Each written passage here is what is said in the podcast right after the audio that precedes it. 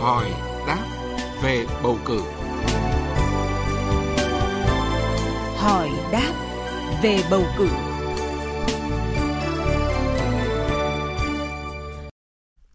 Thưa quý thính giả, trong chuyên mục này sáng nay, luật sư Nguyễn Ngọc Lan, đoàn luật sư Hà Nội sẽ giải đáp một số thắc mắc của thính giả liên quan đến phiếu bầu hợp lệ, không hợp lệ, việc kiểm đếm số phiếu bầu trong cuộc bầu cử đại biểu Quốc hội khóa 15 và đại biểu Hội đồng nhân dân các cấp nhiệm kỳ 2021-2026.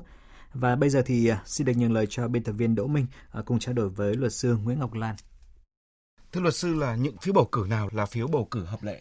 Chúng ta cũng thấy rằng nếu như nói về nguyên tắc thì những cái phiếu bầu cử hợp lệ là phiếu mà sẽ phải đáp ứng được đầy đủ các yêu cầu. Và các yêu cầu này cũng được quy định cụ thể trong Luật bầu cử đại biểu Quốc hội, Luật bầu cử đại biểu Hội đồng nhân dân các cấp năm 2015. Thứ nhất là phiếu thì phải theo mẫu, đúng theo mẫu của tổ bầu cử phát ra. Thứ hai đấy là phiếu sẽ phải có đóng dấu của tổ bầu cử. Trên phiếu phải có cái dấu của tổ bầu cử. Thứ ba đấy là phiếu bầu đủ hoặc ít hơn số lượng đại biểu đã ấn định cho cái đơn vị bầu cử. Rồi phiếu sẽ không ghi thêm bất cứ tên người khác ngoài tên mà những danh sách đã được in ở trong đó rồi. Và chúng ta sẽ thấy là gì? Là tổ bầu cử thì sẽ có trách nhiệm hướng dẫn cụ thể để cử tri bỏ phiếu, đảm bảo phiếu bầu cử hợp lệ. Và cái này thì nó được quy định cụ thể tại thông tư số 01 năm 2021 của Bộ Nội vụ. Những phiếu bầu cử nào là phiếu không hợp lệ? Những phiếu không hợp lệ, thứ nhất chúng ta thấy là gì? Là phiếu mà không đúng theo cái mẫu mà tổ bầu cử phát cho. Cái thứ hai đấy là không có dấu của tổ bầu cử. Cái thứ ba thì chúng ta thấy là gì? Là cái phiếu mà khi mà chúng ta để cái số người ấy mà chúng ta bầu mà nó vượt quá cái quy định thì đấy cũng được gọi là phiếu không hợp lệ. Thứ tư nữa đấy là gì? Là phiếu mà chúng ta gạch xóa họ hoặc tên của tất cả những người, có khi chúng ta gạch hết, hoặc là phiếu ghi thêm tên thì cũng không được gọi là phiếu hợp lệ. Thì trong cái quá trình kiểm phiếu, nếu như tổ bầu cử mà phát hiện ra các phiếu bầu mà có những cái dấu hiệu như trên thì tổ bầu cử sẽ phải đưa ra để xem xét và quyết định. Và đối với những phiếu mà được gọi là phiếu không hợp lệ thì sẽ phải được ghi rất là rõ trong biên bản và sẽ không được tính vào trong cái tổng số phiếu bầu cử là phiếu hợp lệ. Thưa luật sư, việc kiểm đếm số phiếu bầu cho từng người ứng cử được tổ bầu cử thực hiện như thế nào?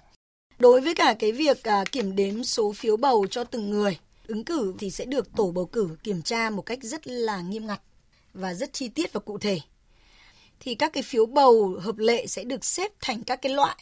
Ví dụ như là loại bầu cho một đại biểu, loại bầu cho hai đại biểu, loại phiếu bầu cho ba đại biểu hoặc gần lên. Bởi vì đấy chúng ta thấy là gì? Tùy theo từng cái cấp mà sẽ có cái số lượng đại biểu tương ứng.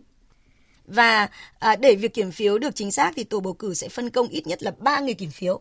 Trong đó sẽ có một người đọc, một người ghi và một người kiểm tra lại cái việc đọc và ghi đó để xem là có chính xác hay không. Cách ghi số phiếu cho từng người ứng cử tham khảo theo cách vẽ lần lượt của các hình vuông và một cái đường chéo theo cái quy định ở trong cái lá phiếu đó đã quy định rất là rõ. Cứ 5 phiếu thì sẽ tạo thành một cái hình vuông và có một đường chéo. Đấy là cái cách mà để kiểm phiếu. Việc tính và ghi tỷ lệ phần trăm trong các cái biên bản kết quả bầu cử thì được thực hiện như thế nào ạ? Biên bản là kết quả bầu cử không phải là muốn ghi thế nào cũng được đâu, mà cũng phải ghi theo một cái form mẫu nhất định, có những cái quy định cụ thể để nó mang tính thống nhất ở tất cả các điểm bầu cử khác nhau. Thế thì cái tỷ lệ phần trăm mà được ghi ở trong cái biên bản, trong các cái biên bản bầu cử thì được xác định đến số hàng thập phân thứ 2, có nghĩa là chữ số thứ 2 sau cái dấu phẩy đấy, và được làm tròn, đảm bảo được tổng tỷ lệ phần trăm của các tiêu chí thành phần khi cộng lại nó đảm bảo là 100%.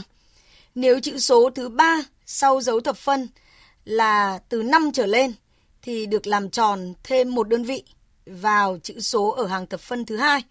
Tôi lấy ví dụ như là nếu như mà cái con số thập phân sẽ đưa ra là ví dụ như là 22,566% chẳng hạn. Thì chúng ta thấy là sau dấu phẩy nó có đến 3 con số đúng không ạ? Thì chúng ta sẽ được làm tròn thành là 22,57%. Có nghĩa là 566 thì sẽ thành là 57. Vâng, xin cảm ơn luật sư.